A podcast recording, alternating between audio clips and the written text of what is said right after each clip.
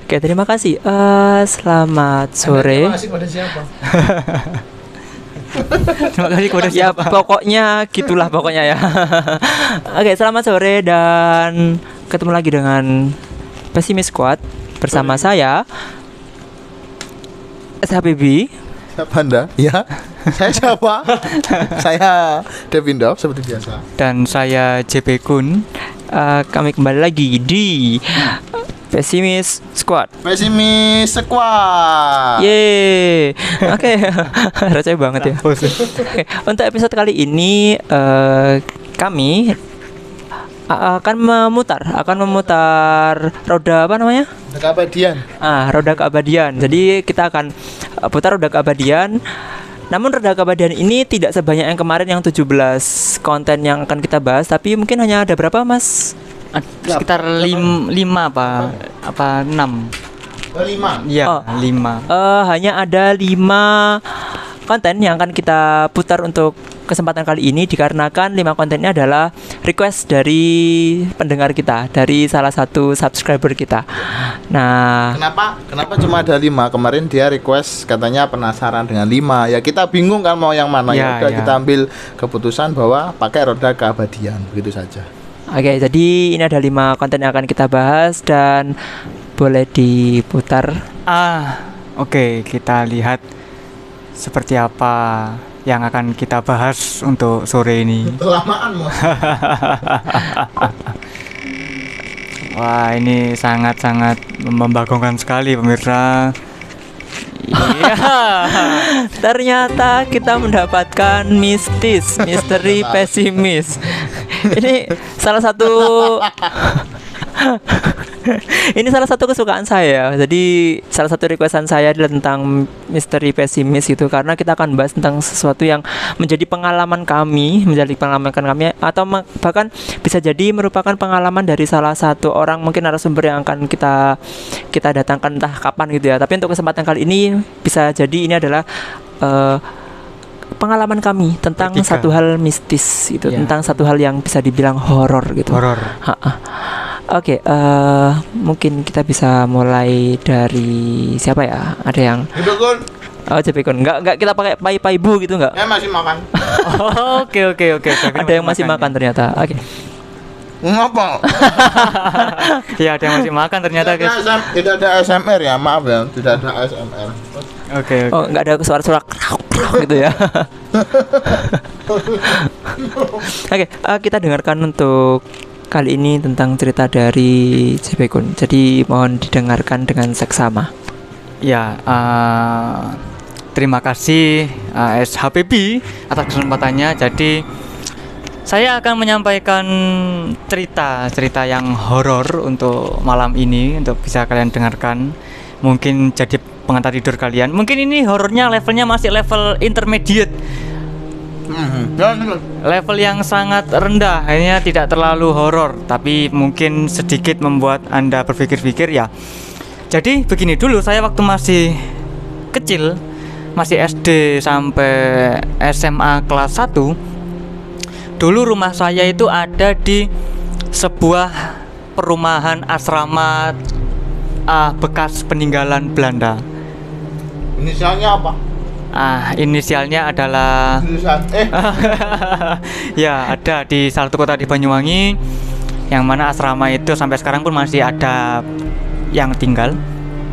Nah, dulu rumah saya itu berpindah dua kali di sana itu jadi ada yang di sebelah selatan dan di sebelah utara. Kemudian masing-masing itu punya cerita sendiri-sendiri. Jadi di sebelah selatan mungkin nanti bisa saya kasih gambaran rumahnya ya, anu Mas Devindov ya. ya boleh. Gambarnya sendiri nanti ya. Ya, oke nanti saya gambarkan kak gimana perumahannya. Jadi eh, Gambar, digambarkan denahnya gitu ya. ya ada gambarkan denah asramanya dan juga denah dari rumah saya tepatnya seperti itu. Oke oke. Nah, jadi awalnya saya itu masih kelas 4 SD dulu kalau kelas 5 kelas 4 SD itu eh apa istilahnya?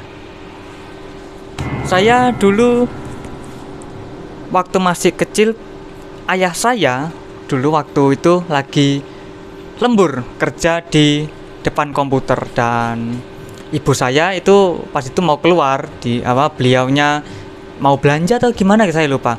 Nah, pas keluar itu saya dengar bilang kalau ya aku keluar ya ono. Nanti susulen. Ayah bilang oke. Nah, gitu. Nah, tapi namanya ayah saya itu orangnya ah, gampang fokus ke kerjaan itu kadang-kadang udah lupa gitu. Lupa. Nah, ibu saya itu lama di luar, nggak nggak nggak kembali kembali. nah, ternyata pas kem- pas kembali itu kaget lihat ayah saya masih di depan komputer. Loh, tadi, loh ayah ini belum keluar. Terus saya jawab belum. Apa oh kenapa? Ngono. Terus ibu saya bilang, loh tadi tuh saya lihat ayah itu di depan tangga di dekatnya masjid gitu musola nah gitu nanti ada di gambarnya anu di musola itu ada ayah di situ saya pikir ayah sudah di situ karena saya lihat ayah di situ akhirnya saya saya melanjutkan ke tetangga saya. Terus saya lihat loh kok ayah di situ? Eh kok ayah kok ayah udah hilang gitu. Ke- tadi tadi di situ kok sekarang udah hilang. Nah akhirnya ibu kembali ke rumah. Nah lihat ternyata ayah masih di depan komputer. Nah itu apa namanya? Di di ditampakkan wujud seperti ayah saya ketika awal ada terus pas balik nggak ada kayak gitu. Itu itu yang pertama dari ibu saya terus yang kedua juga ada eh, di rumah sebelah utara.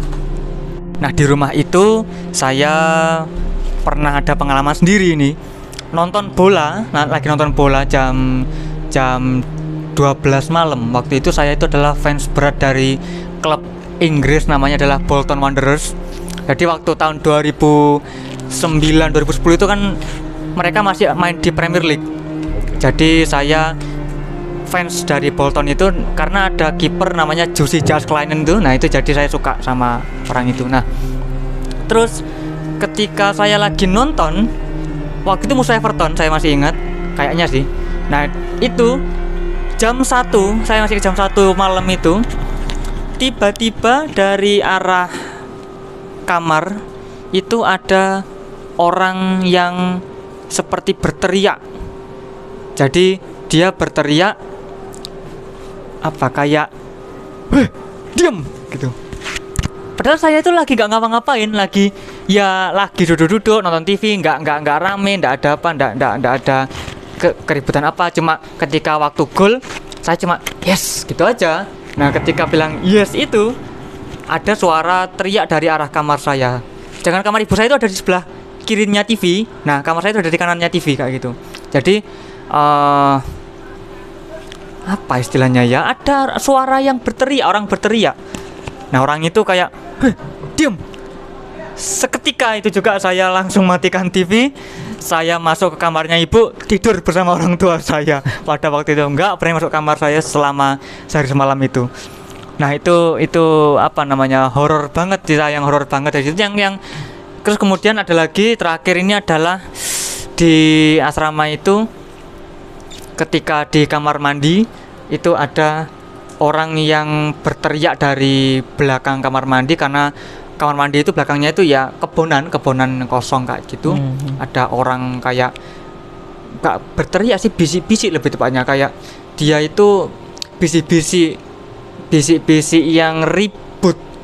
Kayak wah itu nah ini orang ini ini, ini siapa? Masa masa ada orang lagi apa namanya ronda lagi ngibah di belakang kamar mandi. Kan nggak mungkin kan? Jadi dia itu kayak oh ya sendirian jadi dia, jadi ini ini ini ini suara siapa? Ini saya lagi saya lagi bub itu saya lagi BAB waktu itu. Jadi saya BAB ndang-ndangan ayo ndang metu ndang metu dan keluar. Jadi jadi BAB sambil terburu-buru. Ya itu adalah pengalaman horor saya di asrama itu dan tetangga saya pun banyak yang mengalami hal-hal serupa yang nggak jauh beda. Tapi memang apa? Beda beda ini beda beda beda pengalaman aja dengan mereka. Cuma sama ada yang malah ada yang ditampakkan di beringin itu yang di beringin besar ada yang ditampakkan kayak orang terbang apa ada ada ada manusia permen yang The Jumping Candy. Ya, Ah, itu manusia permen itu yang lompat-lompat itu yang lewat di dekat kalau Anda lihat di peta di denahnya itu di sebelah utara, rumah utara sebelahnya rumah saya itu ada semacam kayak tempat kosong lorong gitu. Nah, itu sering ada apa manusia hantu permen itu yang sering warawiri di situ. Nah, terus lain-lain juga banyak wanita-wanita Belanda yang sering lewat dan banyak lagi seperti itu. Ya, itu pengalaman dari saya. Mungkin ke depannya saya akan cerita tentang kos saya. Ada juga di kos-kosan saya itu. Kosan Anda. Mm, mm. Sebenarnya kosan Anda cukup cukup menantang juga ya, kosan Anda ya. Oke, eh, Berarti itu itu, apa ya? Itu mungkin eh, tempat itu eh, apa kok asrama tadi kayak mungkin bekas berkas eh berkas bekas apa ya? suatu markas ataupun apa gitu dulunya mungkin. Lebih tepatnya kantor komunikasi, kantor kayak Telkomnya Belanda zaman dulu kayak gitu. Berarti kan memang memang ada cerita masa lalunya gitu ya. Eh, residual memorinya di situ berarti masih masih ada gitu sampai sekarang gitu. Berarti eh sampai sekarang pun belum belum pernah ke sana lagi atau mungkin apa sekedar eh, mengingat rumah dulu ataupun ke rumah tetangga yang sekiranya dulu dekat terus eh, mendapatkan pengalaman yang luar biasa tadi lagi itu. Ah, untuk sekarang saya sering kembali ke sana sih sendiri karena di sana ada banyak kucing jadi saya suka ngasih makan kucing di sana. Dan saya juga sekarang itu rumah itu sekarang banyak yang kosong, hanya tinggal tiga orang atau lima orang penghuninya, mungkin lima orang mungkin penghuninya, jadi sepi banget, sepi pakai banget dan apa aura horornya itu tambah besar di sana itu. Jadi karena sepi nggak ada orang sama sekali, beda dengan zaman saya dulu waktu kecil itu sekarang itu sepi banget nggak ada orang sama sekali hanya ada lima orang kepala keluarga dan sering atau banyak bahkan muncul mereka bermunculan dalam bentuk berbagai macam rupa termasuk ah Permen. permen mbak-mbak terus grandong dan sebagainya. Itu banyak. Ya ya. Ya. Kayak ba- apa ya kayak mungkin penghuninya berkurang. Eh, sering saya lewat di situ masih ada banyak penjual kayak penjual warung-warung gitu masih ada ya ya. Iya. Nah, itu. Ya mungkin itu suatu pengalaman yang cukup mem- apa menakutkan bagi seorang anak SD ya. Anak SD seperti itu.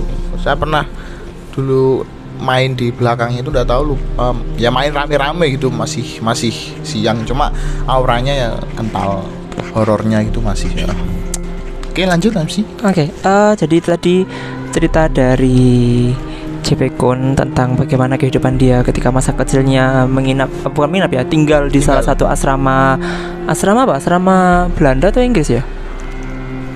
Belanda Oh Belanda, Ya, asrama Belanda, Ah, benar asrama Belanda. Jadi salah satu peninggalan eh, peninggalannya kolonial. zaman eh, zaman kolonial dan sampai sekarang masih tetap eh, dilestarikan ya. ya, ya betul masih masih Oh, Oke, masih, tetap dilestarikan. utuh, Jadi masih- bentuk bentuk bangunannya masih ada, masih ada, masih dan ada. jika salah satu pendengar atau mungkin ada dari pendengar kita yang penasaran dengan tempatnya, nanti si- silakan nanti diberi fotonya sama Iya, Mas Jibeko silakan cari sendiri ya. Ya. Oke, selanjutnya ada cerita dari Devindorf. Ya, silakan. terima kasih. ini kalau saya cerita di rumah nanti saya kasih foto rumah saya gitu Oh, boleh kalau ada yang mau datang ke rumah Anda. Oke. ya terima kasih. eh mungkin kayaknya eh, timeline waktunya mungkin sama ya seperti eh, Mas Galo, Mas Jepekon waktu SD, waktu SD SMP itu. Jadi mungkin di sini pendengar ada yang eh, anak 90-an pernah tahu eh ini apa acara TV Dila TV dulu namanya kalau tidak salah pemburu hantu pemburu hantu atau pemburu setan itu di La TV. Nah itu kan ada kayak adegan yang eh, juru kuncinya ya, juru kuncinya itu kayak menggambar makhluk astral yang ada di situ. Nah apa? Solepati. Ya, Pak. Ah, ah, ah, bener. Kalau kalau- kalau- kalau- kalau nggak salah ya, kalau nggak salah ya. Jadi ada Ah, yang yang suka gambar itu kan namanya Sat Solepati. Ya sepertinya itu. Nah, eh kan acaranya itu tidak terlalu malam ya jam 7 jam 8 gitu. Nah, jadi ini saya posisi waktu waktu awal itu nonton sama kalau tidak salah sama kakak saya berdua. Nah itu ayah sama ibu saya tuh di di di di mana? Di tempat makan apa namanya? Tempat ma- ruang makan kok aku lupa. Di dapur ah, di, da- di dapur. dapur ya Nah, di dapur. Nah, kakak saya ini ke depan, jadilah saya nonton sendiri. Nah, posisi ruang keluarga ini membelakangi dari kamar eh, orang tua saya gitu. Jadi Hmm. eh, kamar orang tua saya di depannya itu ruang keluarga, Eh, TV-nya di situ. Nah, Oke. pas nonton sendiri eh, pas adegan menggambar itu jadi posisi saya itu pas tidur kalau saya pas apa pas ti- eh, posisi tidur Hmm. lihat itu. Nah tiba-tiba kayak sepi gitu loh Kak. sepi. Padahal kakak saya di depan orang tua saya ada di belakang di dapur. Tiba-tiba sepi. Nah kayak ada belakang itu kayak ada sekelebat kayak angin gitu loh. Bus nah itu saya lihat sendiri eh, apa gordennya kamar orang tua saya itu ya gerak. Padahal di dalamnya ada kipas masih masih masih kipas. Nah itu tidak hidup. Nah sementara di pintu depan ini ndak ndak terbuka. Yang artinya ada angin yang masuk dari arah depan dari arah barat ke timur. Nah pas da- setelah tengok dari setelah melihat dari gauden itu saya kembali ke TV nah di di temboknya itu bayangan itu langsung ada kayak yang lewat bayangan hitam itu dari barat ke timur ya. Saya sangat jelas itu sampai sekarang masih ingat. Jadi seret lewat gitu aja. Nah itu. Ini banyak kejadian ya bukan banyak kejadian ya ya nggak tahu rumah saya kok. Ya enggak saya berharap rumah saya horor. Terus yang kedua eh, kayaknya sudah saya sudah pernah cerita di salah satu eh, di member sini. Itu waktu saya tidur itu mungkin eh, pendengar sering sering banget mengalami kayak apa ketindihan ya Nah, kemudian waktu tidur. Jadi penjelasan penjelasan ilmiahnya ataupun penjelasan secara eh, apa ya, tak kasat matanya itu eh, banyak yang menjelaskan mengenai ketindihan atau ya itu tadi. Jadi ya ada yang merasa eh, ditindih setan ataupun eh, jin ataupun iblis ataupun secara ilmiah itu mungkin eh, keadaan tubuh di mana sangat lelah terus kayak Sleep, gimana sleep gitu. paralysis. Ah itu sleep paralysis itu. Nah eh, ini posisi apa ya? Kalau dalam presentasi itu kayak 70% hampir ketiduran. Bukan hampir ketiduran itu posisi sudah tidur.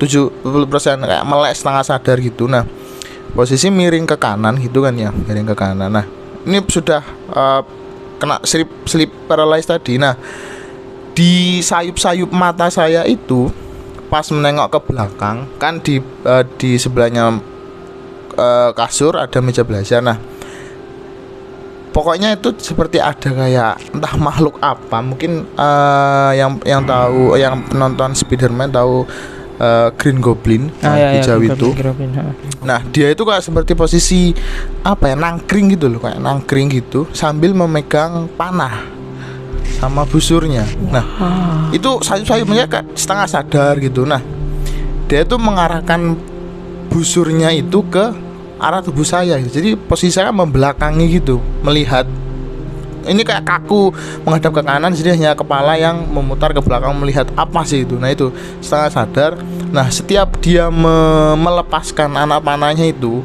itu langsung kayak badannya langsung kaku gitu. saya ingat saya tiga kali atau empat kali itu lang eh, kejadian me- si makhluk itu memanah itu.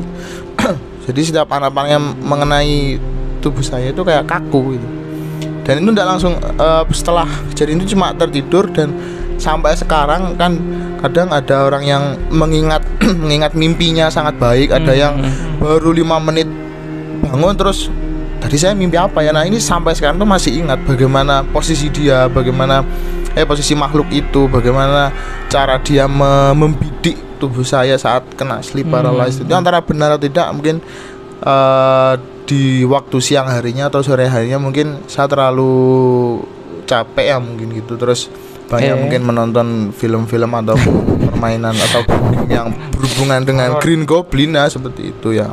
Jadi sampai terbawa ke alam bawah sadar dan muncullah makhluk itu secara hampir nyata di eh, di atas meja belajar saya itu terus eh, maaf ya MC saya ceritanya agak agak banyak cuma apa sedikit sedikit toh gitu. Oke, Ya. nggak apa-apa, nggak apa. masih di rumah ini se- sebenarnya bukan horor ya bukan horor bukan mistis tapi lebih ke kepercayaan jadi kakak saya tuh punya pusaka keris Nah, eh, pusaka ini kalau setiap satu surat tiap eh, setiap apa di disucikan Ah, dimandikan benar, hitungannya Ha.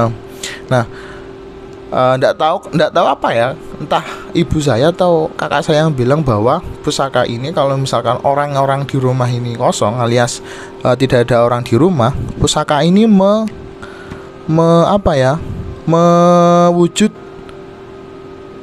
orang-orang rumah gitu. Jadi eh apa ya kayak semacam kalau teknologinya kayak hologram gitu loh. Hmm. nah jadi mewujud dari salah satu orang rumah entah itu ayah saya ibu saya atau bahkan saya sendiri itu seperti itu. Jadi istilahnya orang yang lewat ataupun orang yang dengan niat jahat mau menya- me- mengunjungi rumah saya. Jadi kayak melihat oh rumah ini tidak kosong ada penghuninya seperti itu. Itu antara terlepas dari benar atau tidak eh yang penting kembali ke pendengar percaya atau tidak mengenai pusaka tersebut ini pusakanya sepertinya sudah eh, sudah tidak tahu ke mana di mungkin kakak saya juga sudah tidak apa ya bukan tidak mampu kayak tidak tidak sempat lagi untuk mengurusnya jadi kayak pusaka pusaka pusaka pusaka itu kan harus secara rutin dirawat di Dicuci. ah dicuci dimandikan. dimandikan atau apa itu segala macamnya jadi mungkin kakak saya sudah tidak tidak sempat lagi sepertinya di eh, kalau pusaka sih setahu saya dilarung ataupun diberikan kepada orang yang Hmm. lebih mampu. Oke.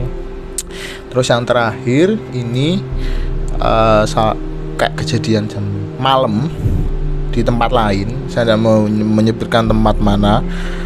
Jadi di ruangan itu ukuran 3 kali 3 meter ya. 3 kali 3 meter terus di depan jadi totalnya itu sekitar 3 kali 7 atau 8 meter ruangan itu. Nah di ruangan itu di depannya atau di sebelah barat itu masih ada ruangan lain. Nah sementara di ruangan timurnya itu masih ada satu dua tiga empat bangunan lain. Nah waktu itu saya posisi sedang lembur. Ah mengerjakan suatu pekerjaan saya ingat saya di antara jam 11 atau jam setengah 12 itu saya fokus menghadap ke barat gitu ya. Hmm. eh kayak ada apa ya, semacam entah burung entah apa pokoknya sesuatu yang berlari atau bergerak. Itu sangat cepat.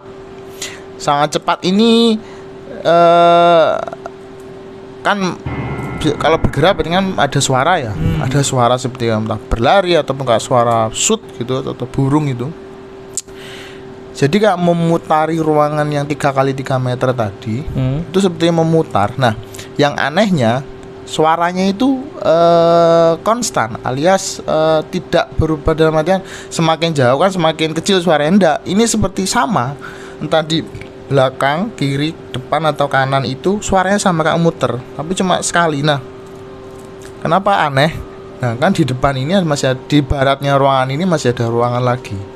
Nah di timurnya itu masih ada ya sekitar 3 atau ya 3 atau 4 ruangan lagi yang ukurannya ya 10 atau 12 meter yang seharusnya kalau suaranya ini atau benda itu tadi atau makhluk itu tadi memutar ke belakang atau ke arah timur tadi nah seharusnya Hmm. suaranya itu mengecil Ya harusnya. Nah, ini enggak.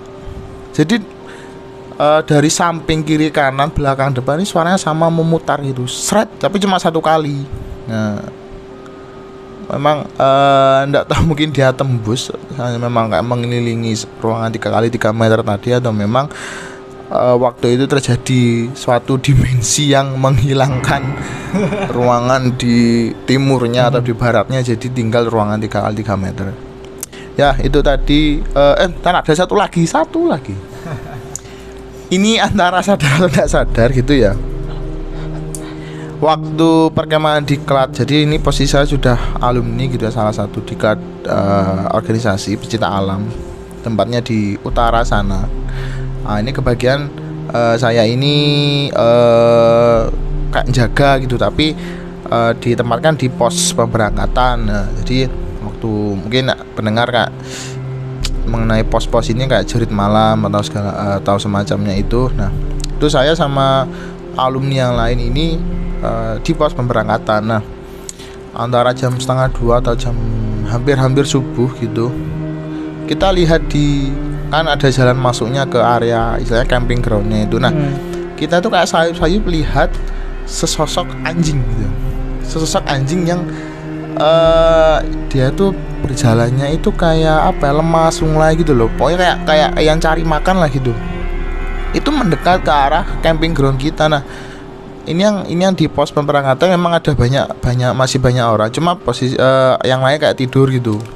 Jadi yang eh, terbangun hanya kita berdua. Nah kita tuh sama-sama melihat bahwa ada anjing ada anjing. Maksudnya, ini mengenai keselamatan eh, peserta diklat waktu itu kita memang sebagai alumni kayak di ya di bukan dituntut ya diharuskan kita sama-sama menjaga gitu. Jadi saling menjaga dan sama-sama menjaga. Jadi kayak kita panik gitu loh. Kok ada anjing mendekat ada anjing. Dia eh, mungkin setengah eh, sekitar ukuran apa ya? Hampir satu meter mungkin satu meteran. Ini kayak agak besar gitu. Jadi yang kelihatan itu hanya matanya sama kayak ada bayangan tubuhnya itu. Kalau salah warna putih hitam saya ingat saya itu. Nah jadi eh, kita panik gitu loh. Kita ndak ndak bawa apa pun eh, alat untuk eh, melawan ataupun mengusir seperti itu. Nah semakin dilihat kok semakin dekat gitu. Oh. entah ini antara antara kayak kita ngantuk ataupun apa tapi memang pas dibiarkan itu dia gerak gitu. Nah akhirnya eh, dengan terpaksa kita membangunkan salah satu pembina ya yang bertanggung jawab di situ. Karena memang kita istilahnya baru baru baru menjadi alumni ya belum belum berani mengambil tindakan yang sekiranya ekstrim ya dalam hal ekstrim ini eh, mungkin bisa berbahaya di diri kita sendiri ataupun nanti efeknya ke yang lain jadi Hmm. kita bangun pembinanya kita minta tolong untuk di eh, dilihat gitu. kita mendekat mendekat ya pembinanya membawa eh, pisau gitu ya barangkali ini memang benar-benar anjing gitu loh kita dekati ternyata bukan lang yang seperti Apa? Apa? Ah, ya itu eh, ternyata yang seperti mata tadi itu ternyata hanyalah eh didekati hanya lampu dari perumah dari rumah warga yang jauh dari sana. Oh. Nah, yang kita lihat badan tadi itu ndak ada dalam artian ini kita kayak apa ya halu gitu loh. Oh. Heeh. Di tengah hutan kita posisi ngantuk melihat ke arah jalan masuk ada sekelebat bayangan anjing yang mendekat. Didekati ternyata itu hanya eh, lampu dari rumah warga yang jauh. Entah badannya ini antara benar atau tidak kita hampir setengah halu. Ya tidak sampai membangunkan semua orang yang tidak membuat semua orang panik tapi ya itu lumayan mendebarkan kalau menurut saya. Hmm, membuat anu ya, membuat takut. Hmm, membuat takut. Ya, itu tadi beberapa cerita kecil-kecil saya. Gak tahu itu kecil-kecil. Ah, Mohon maaf jika menguras waktunya. Oke. lanjut. Eh, ini yang dua teman saya, JP Kon dan Devin Dorf sudah cerita dan sebenarnya sekarang giliran saya untuk cerita gitu ya. Ya, Ah, Oke, Ma. eh, jadi cerita ini itu dimulai ketika saya masih kuliah. Jadi saya pernah kuliah di salah satu kota di Jawa Timur. Ya, inisial eh, nggak pakai inisial ya, jadi eh, saya di salah satu kota de- dekat dengan eh, kota saya, kota kota kelahiran saya, dekat dengan Banyuwangi. Jadi eh, saya kuliah di salah satu universitas negeri di wilayah Jember. Kemudian, nah saya kos di salah satu rumah milik warga Jember. Eh, kosannya itu letaknya tuh ya daerah sekitar sekitar eh, pokoknya baratnya Jalan Kalimantan lah, pokoknya daerah sana lah pokoknya. Nah di sana eh saya kos di kos itu memiliki 12 kamar, memiliki 12 kamar. Jadi kalau nggak salah nanti ada ada gambarnya juga.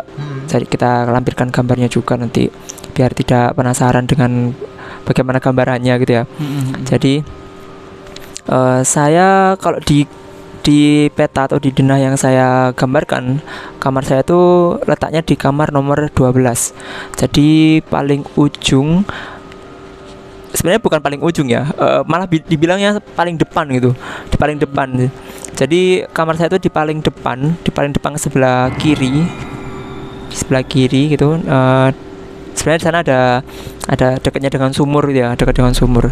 Jadi kita eh, satu kamar itu diisi dua orang. Diisi dua orang. Dua orang isinya. Heeh, diisi dua orang dan kemudian di dalam kamar pun juga ada dua kasur. Jadi kasurnya tidak pakai dipan gitu ya. Jadi kasurnya taruh di bawah aja. Kemudian di kalau sama masuk dari masuk kamar gitu di sebelah kanan itu ada rak sepatu, kemudian ada galon dan ada dua almari. Sedangkan di sebelah kirinya itu ada dua kasur sama ada satu meja laptop gitu. Nah, suatu malam kita pernah eh, apa ya kayak kok ya nyalah saya gitu ya nyalah. Jadi satu malam itu saya pernah saya lihat sendirian di dalam kamar saya matikan lampunya saya lihat satu film horor. Dan diceritakan di film horor itu tentang orang ketindian. Jadi diceritakan ada orang lagi sedang tidur gitu kemudian ada sosok hantu yang duduk di atasnya dia. Dan ini orang nggak bisa gerak sama sekali. Nah, saya sebagai salah satu mungkin sa- saat itu saya satu orang yang tidak pernah tahu atau nggak pernah mengalami satu hal yang gaib, satu hal yang horor gitu. Baru tahu, oh ternyata orang ketindihan itu adalah orang diduduki oleh makhluk halus gitu, oleh hantu gitu. Oh begitu. Jadi saya mikirnya bahwa ternyata orang ketindihan itu seperti itu. Oke, itu ter, ter, ter- ma- masuk dalam memori saya masuk dalam memori saya seperti itu sampai saya lihat filmnya sampai terakhir kemudian ketika filmnya berakhir nah itu sudah malam sudah. Saya eh, lihat filmnya itu sekitar jam 8 malam sampai berakhir sekitar jam 10 atau jam, jam setengah 11 malam. Kemudian setelah selesai lihat film saya tidur. Nah posisi eh, tidur saya itu di kasur yang paling dekat dengan tembok atau paling dekat dengan jendela. Nah, dengan jendela. Nah, jadi eh, saya tidur di situ dengan ya dengan eh, bantal guling gitu kan ya. Kemudian nggak lama teman saya sebelum saya terlelap, sebelum saya tidur, teman saya yang satu kamar datang gitu kan, datang entah dari mana gitu dia datang. Kemudian ya kita sama-sama sama-sama tidur gitu ya. Dia tidur di kasur sebelah saya, saya tidur di kasur saya sendiri gitu. Nah, kemudian nah ini yang eh, jadi jadi pengalaman pertama saya eh ketindihan atau biasa orang bilang kelindihan gitu ya. Itu ketika waktu malam hari saya tidak tahu itu pukul berapa. Yang pasti jendela saya saya agak sedikit buka. Jadi agar tidak begitu gelap di kamar saya jadi saya itu nggak bisa tidur kalau terlalu gelap dan nggak bisa tidur juga kalau terlalu terang. Jadi kalau bisa itu remang-remang itu baru bisa tidur. Jadi saya sedikit agak buka dan ketika malam-malam mungkin sekitar pukul setengah dua atau mungkin pukul bisa jam 2 atau setengah dua gitu tiba-tiba saya seperti terbangun dari tidur saya. Dalam keadaan masih belum sadar saya menoleh ke sebelah kiri saya ke oleh teman saya. Teman saya itu sedang tidur dengan posisi Apa? dengan terlentang. Terlentang. Ya, jangan dengan, dengan posisi terlentang, bukan terlentang ya. Kalau terlentang dia nggak bisa tangnya masuk gitu kalau dia telen. Terlentang. Oke. Kemudian dia posisi tidur dalam keadaan terlentang dan di atas dia itu ada sesosok perempuan. Dia bener, ini ada sosok perempuan. Wah, ini perempuan ini gimana? dia duduk di perutnya teman saya dan eh, menekan dadanya dia, dada teman saya. Posisi posisinya eh, menekan seperti orang duduk duduk benar duduk di atasnya dia dengan rambut berwarna putih dan saya nggak kelihatan bentuk wajahnya seperti apa karena wa, eh, rambut putihnya itu menutupi wajahnya dia. Jadi saya nggak tahu ke, seperti apa. Karena saya tahu teman saya diduduki oleh hal yang eh, dengan sosok yang seperti itu saya berusaha untuk membangunkan dia membangunkan teman saya. Ketika teman tangan saya belum sampai ke teman saya tiba-tiba dia sudah pindah. Eh? dia pindah ke saya dengan posisi saya miring. Posisi saya miring ketika mau membangunkan teman saya itu posisi saya miring. Dia sudah duduk di pinggang saya posisi tangan dia itu menekan kepala saya. Jadi kepala saya itu seperti tenggelam di bantal gitu. Benar-benar kayak tenggelam di bantal. Seluruh badan saya itu tidak ada yang bisa gerak kecuali tangan sebelah kiri. Jadi tangan sebelah kiri saya itu bergerak secara perlahan perlahan dan perlahan sampai akhirnya tangan saya ini tiba-tiba memegang suatu tangan yang lain. Namun tangan ini bergerak bergerak Bersisik. ah bukan bersisi ya seperti bergerak. Tahu kan kalau seumpama eh kalian pernah lihat filmnya Pirates of the Caribbean? Ah, kan eh, apa eh, pasukannya siapa itu? Salazar. Salazar gitu kan ya. Itu kan bergerak bergerak gerak gitu kan tangan-tangannya bergerak kemudian pasukannya yang eh, apa namanya yang ber bertentakel itu Hody Jones itu Ya. itu kan juga bergerak bergerak gitu. Nah tangannya dia tuh bergerak gitu loh. Jadi yang saya pegang itu adalah tangan yang bergerak padahal tangan saya yang sebelah kanan itu di bawah. Tangan yang saya tangan kanan saya itu berada di di kasur sedangkan tangan kiri saya itu memegang sebuah tangan yang bergerak ini tangan siapa gitu? Saya saya nggak bisa lihat wajahnya dia karena kepala saya itu tenggelam di bantal karena dia menekan kepala saya. Sampai akhirnya saya nggak harus baca apa untuk bisa menghilangkan dia. Akhirnya saya dalam hati saya mencoba untuk karena saya muslim saya untuk baca takbir. Saya membaca takbir terus saya baca takbir sampai akhirnya tidak begitu lama tiba-tiba tangan saya yang sebelah kiri itu seperti kayak orang kaget itu seperti orang kaget kayak mendorong mendorong apa mendorong tangan ini tuh untuk untuk melepaskan kepala apa dari kepala saya gitu. Jadi kayak benar-benar mendorong gitu set gitu. Kemudian dia hilang. Dari itu saya langsung sadar. Pertanyaan saya adalah ini tuh beneran saya ketindian dengan makhluk itu atau hanya just sleep para- paralyzed gitu? Karena kalau para- paralyzed itu nggak bisa gerak dan eh, ya benar-benar nggak bisa gerak tapi dan ini tangan saya bisa gerak dan pegang tangannya dia gitu dan itu menjadi satu satu apa ya satu peristiwa yang pertama kali saya saya alami untuk satu hal yang horor. Karena sebelum itu dari kecil sampai sebesar sampai kuliah saya nggak pernah ngalamin kejadian horor yang sampai seperti itu. Dan itu sampai sekarang saya ingat dikarenakan itu merupakan pengalaman pertama saya dengan hal yang seperti itu jadi itu pengalaman yang cukup cukup Mengerikan ya. bagi saya iya. Karena bagi yang pertama iya. bagi yang pertama mungkin iya gitu ya. karena saya benar-benar kayak melihat sosok wanita berambut putih bertangan kerak nggak tahu nggak tahu bajunya pakai baju apa pada saat itu jadi nggak begitu jelas karena masih baru bangun tidur. Dan ya bagi saya itu satu hal yang cukup eh, mengerikan bagi saya Pengalaman pertama yang mengerikan begitu ya. Jadi Heeh. wah ma- masih sampai sekarang masih diingat masih masih masih ada di kepala berarti ya. masih sangat-sangat diingat bentuk wajahnya juga masih ada, masih bentuk gambarannya juga masih, masih ada. masih diingat banget Heeh. luar biasa sekali.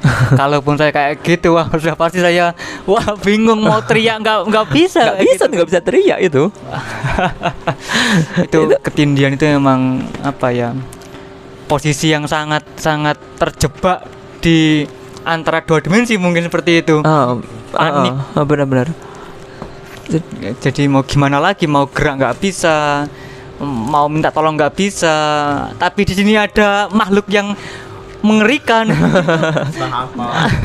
itu itu em, masih mungkin baru satu satu cerita dari mungkin se- masih ada banyak cerita yang eh, berkaitan dengan satu kosan ini gitu ya. Sampai kita pernah satu hari bau eh, air yang ada di air air mandi eh, air air di kamar mandi itu baunya tuh kayak bau bangkai gitu. Bau darah? Enggak bau bangkai. Bau bangkai. Benar-benar bau bangkai. Jadi ya, air yang yang diambil dari sumur itu baunya bau-bau bangkai gitu. Dan ketika kita lapor ke bapak kos kita kemudian dipanggilin eh, salah seorang mungkin orang pintar gitu ya. Hmm. dicek ke sumur dicek ke nah, awalnya dicek ke kamar mandi nggak ada apa-apa di kamar mandi. Di kamar mandi eh, biasa-biasa saja. Akhirnya sampai dicek ke asal sumber air itu ke sumur gitu baru ditemukan ada satu buntelan buntelan nggak buntelan warna putih sih buntelan warna putih. Kemudian di dalamnya tuh ada satu batu. Batu itu kalau bersinar sih tidak tapi mengkilat gitu loh. Batu itu mengkilat. Glowing. Dan ya kalau batu itu mengkilat. Dan katanya eh, yang dipanggil tadi ya, bapak orang-orang orang yang supranatural itu bilang bahwa dari sumber inilah dari batu inilah eh, yang bikin air di di eh, kosan itu bau bangkai. Gitu. itu hanya hanya beberapa pengalaman kecil aja sebenarnya masih banyak pengalaman-pengalaman yang lain juga di kosan saya. Tapi next kita kita kita di pertemuan yang akan datang aja. Jadi bapak kosnya ini sudah tahu ya kalau wah ini ada yang tidak beres. Ah, ah. bukan manggil orang PDAM tapi Ah, langsung- bukan. Karena nggak pakai AM sumur Oh, ini. sumur. Ah, ah. ya tukang keran gitu. Eh tukang sumur atau tukang keran tapi langsung manggil orang pintar. Ah, karena sumurnya itu tertutup ya. Jadi sumurnya sebenarnya tertutup. Jadi nggak dibuka oh. gitu dan tertutup. Jadi kayak kalau seumpama ada bangkai yang jatuh juga kayaknya nggak mungkin, gitu ha. ya. Oh kecuali ada hal-hal supranatural yang Ah, tiba-tiba benar. masuk menembus Ah, ah. oke oke Eh, cukup panjang sepertinya Mm-mm. sudah sampai di menit ke yang sekian ini ya. Oke, eh, mungkin itu dari pertemuan kali ini tentang mistis, tentang misteri pesimis. Untuk selanjutnya kita akan spin seperti yang biasanya karena ini episode eh, Khusus khusus, dari- untuk khusus request dari pendengar ya ya. dari dari siapa ya tidak apa-apa itu dari siapa Dari anu Mbak Yolanda Desmar. Oke, terima kasih Mbak Yolanda Desmar telah me- mendengarkan podcast kami entah dari mana YouTube atau Spotify. Tidak tahu ya. Dan memberikan eh, satu kesempatan bagi kita untuk menceritakan pengalaman horor atau mistis ini tadi. Oke, eh, saya Tetap rasa tetap setia jadi pendengar kita ya Mbak Mbak Yolanda. Nanti teman-temannya diajak. Eh, jangan lupa bagi yang lainnya, bagi para pendengar untuk bisa subscribe, like maupun komen di YouTube kita. Dan mungkin cukup sekian dari episode kali ini sudah cukup panjang. Eh, saya akhiri. Selamat sore. Salam sehat. Adios amigo.